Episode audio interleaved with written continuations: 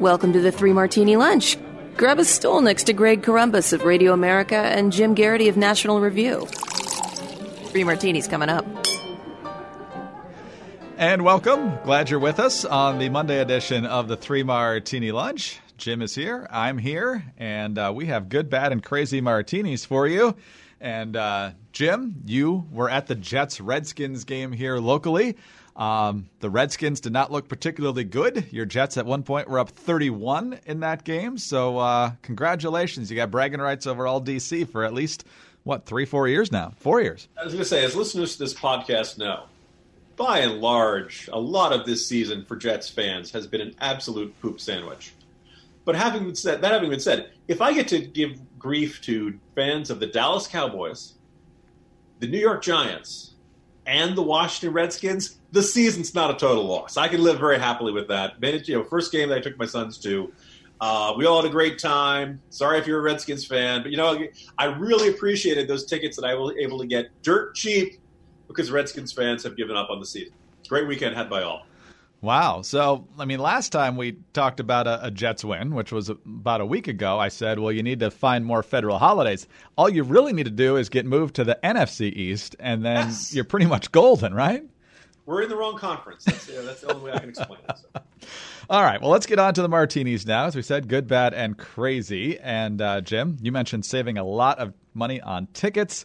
Um, that's still a drop in the bucket compared to the kind of money that Federal Express, I guess officially known as FedEx, uh, spends pretty much uh, in any given second. But uh, FedEx is now in this huge fight with the New York Times because the New York Times decided to make FedEx the poster child of the corporation that just totally rips off the taxpayer by not paying federal taxes, all thanks to Donald Trump making his rich cronies even richer. Here's a little bit of what the Times said. In the twenty seventeen fiscal year, FedEx owed more than one point five billion dollars in taxes. The next year, it owed nothing. What changed was the Trump administration's tax cut, for which the company had lobbied hard. The public face of its lobbying effort, Fred Smith, the C E O and founder, uh, who repeatedly took to the airwaves to champion the power of tax cuts. If you make the United States a better place to invest, there's no question in my mind that we would see a renaissance of capital investment.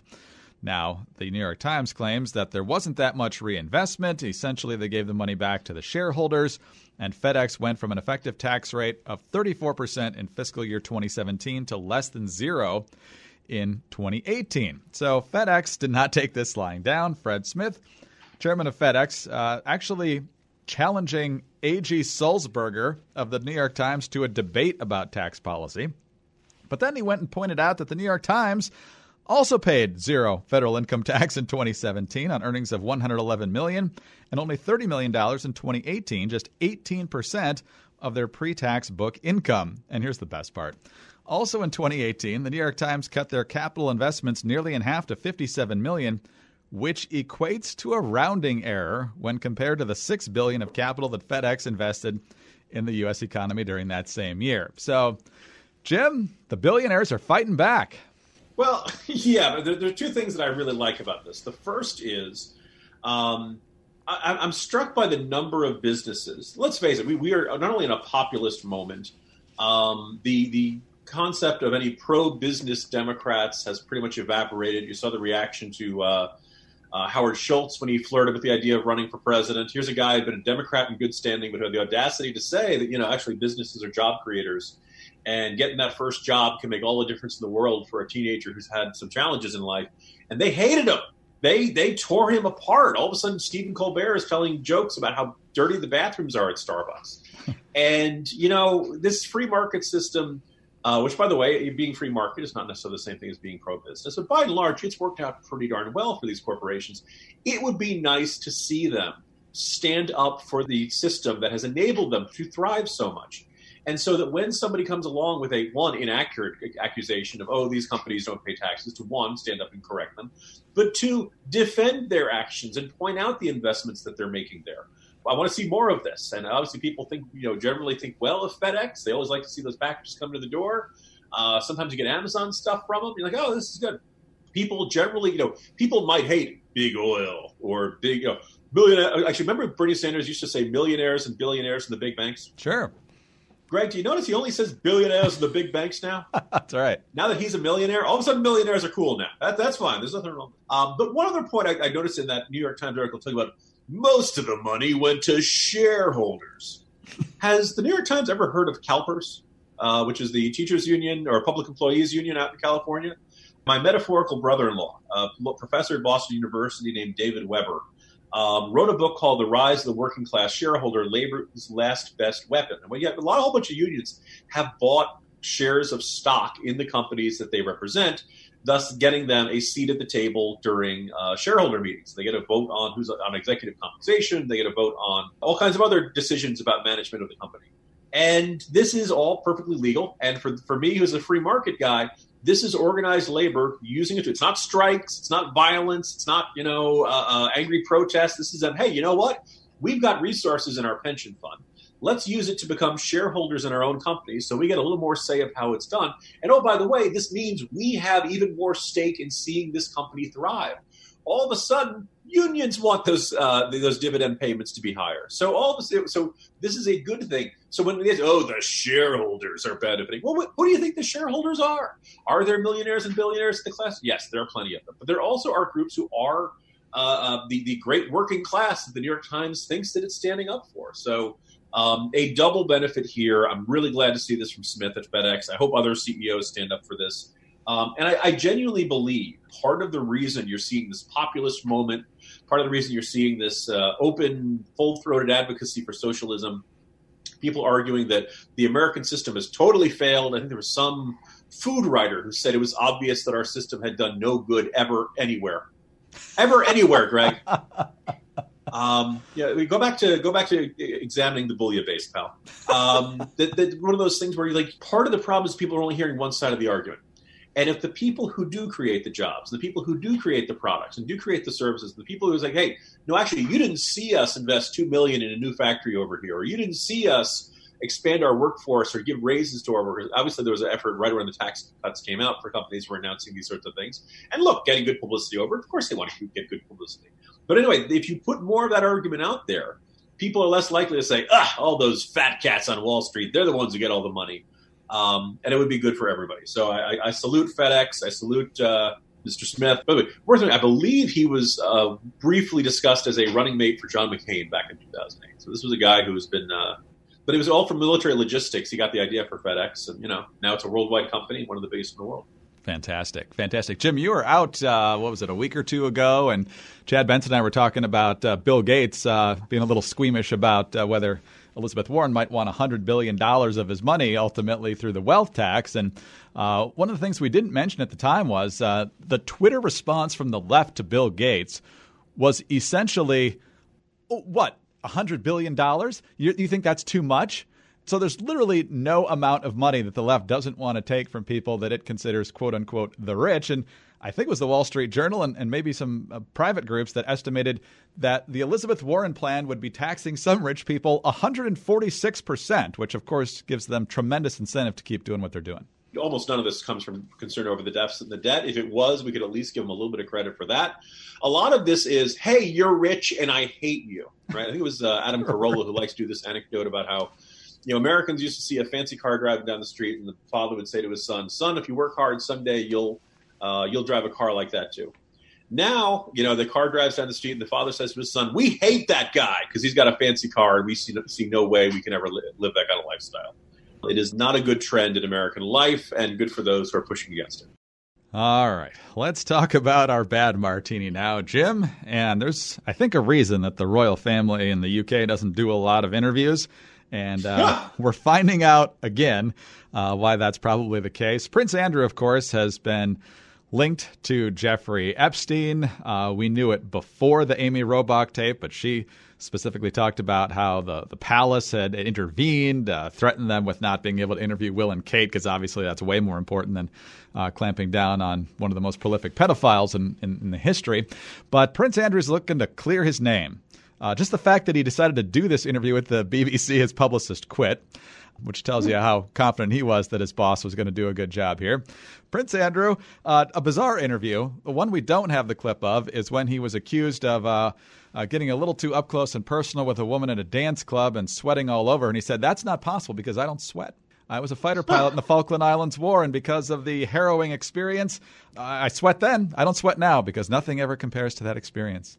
Then when it came to uh, Jeffrey Epstein. But Greg, isn't it? He said he, he didn't sweat for a while, but now he sweats again. He has somehow magically regained the ability to sweat that he did not have when he was meeting with these, uh, uh, allegedly meeting with these underage women. Yes, yes. Very, very convincing uh, testimony here from uh, Prince Andrew. But uh, so he does this interview with the B B C, and uh, he swears up and down that he never met the uh, underage accuser, this Virginia Roberts that uh, Amy Robach had interviewed. Here's the uh, exchange. You don't remember meeting her, no. But you were staying at the house of yes. a convicted sex offender.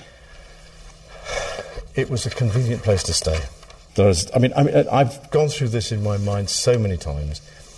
At the end of the day, um, uh, uh, with the benefit of all the hindsight that one could have, um, it was definitely the wrong thing to do. Did you spend a lot of time with that hindsight? Was that a tough call there? Uh, but here's the, how he followed up that answer with um, why he ultimately stayed at Epstein's place. But at the time, I felt it was the, it was the honourable and right thing to do. And I, I admit fully that, that, that, that my judgment was probably coloured by my um, tendency to be too honourable. I hung out with the convicted sex offender because I'm too honourable. Jim, the gall on this guy. Brass ones, Greg. Um... There, first of all, on the whole, I don't. I didn't sweat then, and since then, I've regained the human ability to sweat. But for a while, I did not have the capacity to sweat. Doesn't that like, picture you're watching a bad sitcom, and the, the nerdy protagonist has been caught peeking in the girls' room or something, something, something like that. We, he wasn't supposed to do, and the character has to lie, and he's trying to come up with the. This is the sort of thing they would come up on those kind of cheesy stories. Oh, I don't sweat. I'm incapable of sweating. I, I lost the ability to sweat in war, but you're sweating now. But I gained it back somewhere between then and now, you know. But then the whole, like, this reflects that I'm too honorable is a really unique defense to deploy when you are accused of engaging in sleeping with underage prostitutes. This is really bad. Now, what's really kind of interesting is people noted that over in, in the U K, uh, whatever controversies have embroiled the royal family, usually they've been of, dare I say, a more routine adultery uh, affairs sort of matter. And then they go and you kind of do what we used to, you know, used to be the tearful Barbara Walters interview, right? You'd go on there and say, Barbara, I've made mistakes and I regret so much what I've done to my family and how I've put the, you know, or, or Bill Clinton with his sixty minutes interview with Hillary Clinton. You know, like we've seen the tearful confession and in a lot of cases that can do a person a lot of good. It occasionally backfires. Gary Condit comes to mind, but this one has to be one of the most spectacular ones um, because his idea is that, once again, like everyone else, he had no idea that there was this reputation that somehow like, somehow everybody around Jeffrey Epstein knew that he was engaged in an underage prostitution ring except the people who were hanging out with him. Now, the only way this could have gone worse, Greg, is if he just blurted out at one point, Jeffrey Epstein didn't kill himself. At least then he probably would have said something was true. No, I'm just kidding. We don't know it yet. This was bad. This was a really bad interview. And it's one of those things where I, I jokingly said, we've already rebelled against the British Crown, but can we do it again just to emphasize the point? Because the monarchy has, you know, only the most um, ceremonial role in the, the U K government anymore. Every once in a while, there'll be a poll, and there'll be a significant percentage of, of folks over in the U K who want to get rid of the monarchy, who don't see it as having much of a point. And as long as you're going out and doing, you know, raising money for good causes or calling attention to, you know, Princess Di doing her stuff on landmines, by and large, the British public is going to be fine with it. But if you're engaging in stuff like this, they're going to want to get rid of the monarchy pretty darn fast. But it's okay because, you know, uh, Fergie, the Duchess of York, was over in Saudi Arabia talking about how warm and welcoming everyone was. Uh, it wasn't a place where she felt judged. Chop Chop Square in Saudi Arabia was where she did not feel judged. Yeah, for those of you who don't follow the family tree uh, with the royals, that's uh, the ex-wife of Prince Andrew. It doesn't fork. It doesn't fork a lot.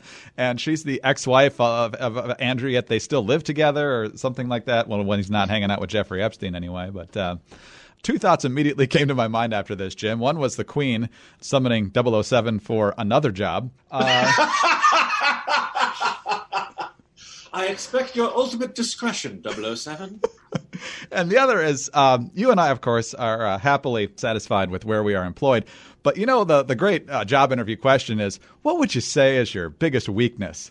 I think I'm too honorable has got to be right up there, right? I'm so honorable that I hang around those who are running underage prostitution rings. And, you know, it's I'm, I'm just too forgiving. I'm too easygoing about such things. The sheer number of my friends who are sex offenders is probably my biggest flaw. Next. Okay, thank you. Thanks for coming in.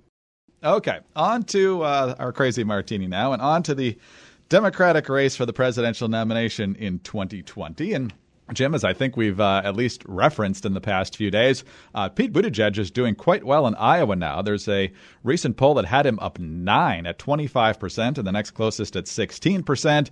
Not doing so great in the other early states, particularly South Carolina. And one of the reasons there is because he's having a very tough time finding any traction with black voters, which make up a big part of the Democratic electorate, particularly in the South. And uh, he's got problems on that front. There's racial issues going on with the police force and, and uh, elsewhere in, in the city of South Bend. That kind of blew up in his face uh, a few months ago. And so as a result, Buttigieg rightly has discovered that if he's going to win this nomination, he's got to make some inroads in the black community. So he's put together this thing called the Douglass Plan, which is his effort to bring about racial equality. And it's uh, largely affirmative action in a number of ways. It mandates a certain number of contracts have to go to minorities. There's health care provisions, all sorts of other things. And so he released the Frederick Douglass Plan. And according to The Intercept, uh, he put out a list of four hundred black South Carolinians that endorse him or his plan. And so the bottom line here is uh, forty-two percent of the people on this list of four hundred are actually white. Uh, most of them, or at least many of them, did not actually publicly endorse him, but the campaign gave them the option to opt out of the endorsement if they got back to them soon enough. And then they ended up using stock photos from Kenya to explain how they were going to implement this plan and bring about greater racial equality. So, Jim, there's no shortage of candidates for the Democratic nomination who have been stepping on rakes all over this campaign season and proving themselves absolutely not ready for prime time. Now it looks like it's Mayor Pete's turn. Yeah, it, it's really kind of surprising and odd. I don't think they teach that at McKinsey. um, and let's also point out that, like, anybody who can read a poll, anybody who can look at it and say, okay, so we've got a candidate who is doing uh, pretty darn well amongst big Democratic donors. Obviously, being the first gay presidential candidate is really getting people excited. Um, you know, there, there were a couple of people who talk about the beer track candidates and the wine track candidates. And a couple of people even argued that Buttigieg was kind of the, uh, you know, artisan microbrew candidate. Um, but fine. So there's certain demographics he needs to do better amongst. You can't become the Democratic nominee unless you've got at least a certain level of support amongst African Americans. Well, so you know, this matters. This is important. If you really want to win, you got to bring your A game for this. You really don't want to rush and half-ass your way through every outreach effort to African Americans in a Democratic primary. And you know what that starts with? Just checking your Photoshop, just just checking your, your stock photo supply of where who you're taking pictures of. I mean, the other thing is also, like, wouldn't you love to start with as many African American supporters as you've got? Now, if you're Pete Buttigieg, maybe you don't have it, but you're telling me nobody back in South Bend can talk about what a great mayor he was? Not a single one? You can't find any African-American lawmakers across the country who have endorsed him? Really?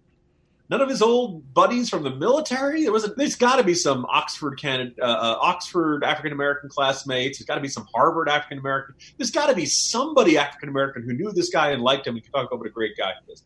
And start there, right? And for all those folks who would endorse, like, again, Don't put. Don't say, look, um, because I, I've heard from some people who have these sorts of, like, reporters who do this outreach for a quote. Hey, my deadline is in an hour.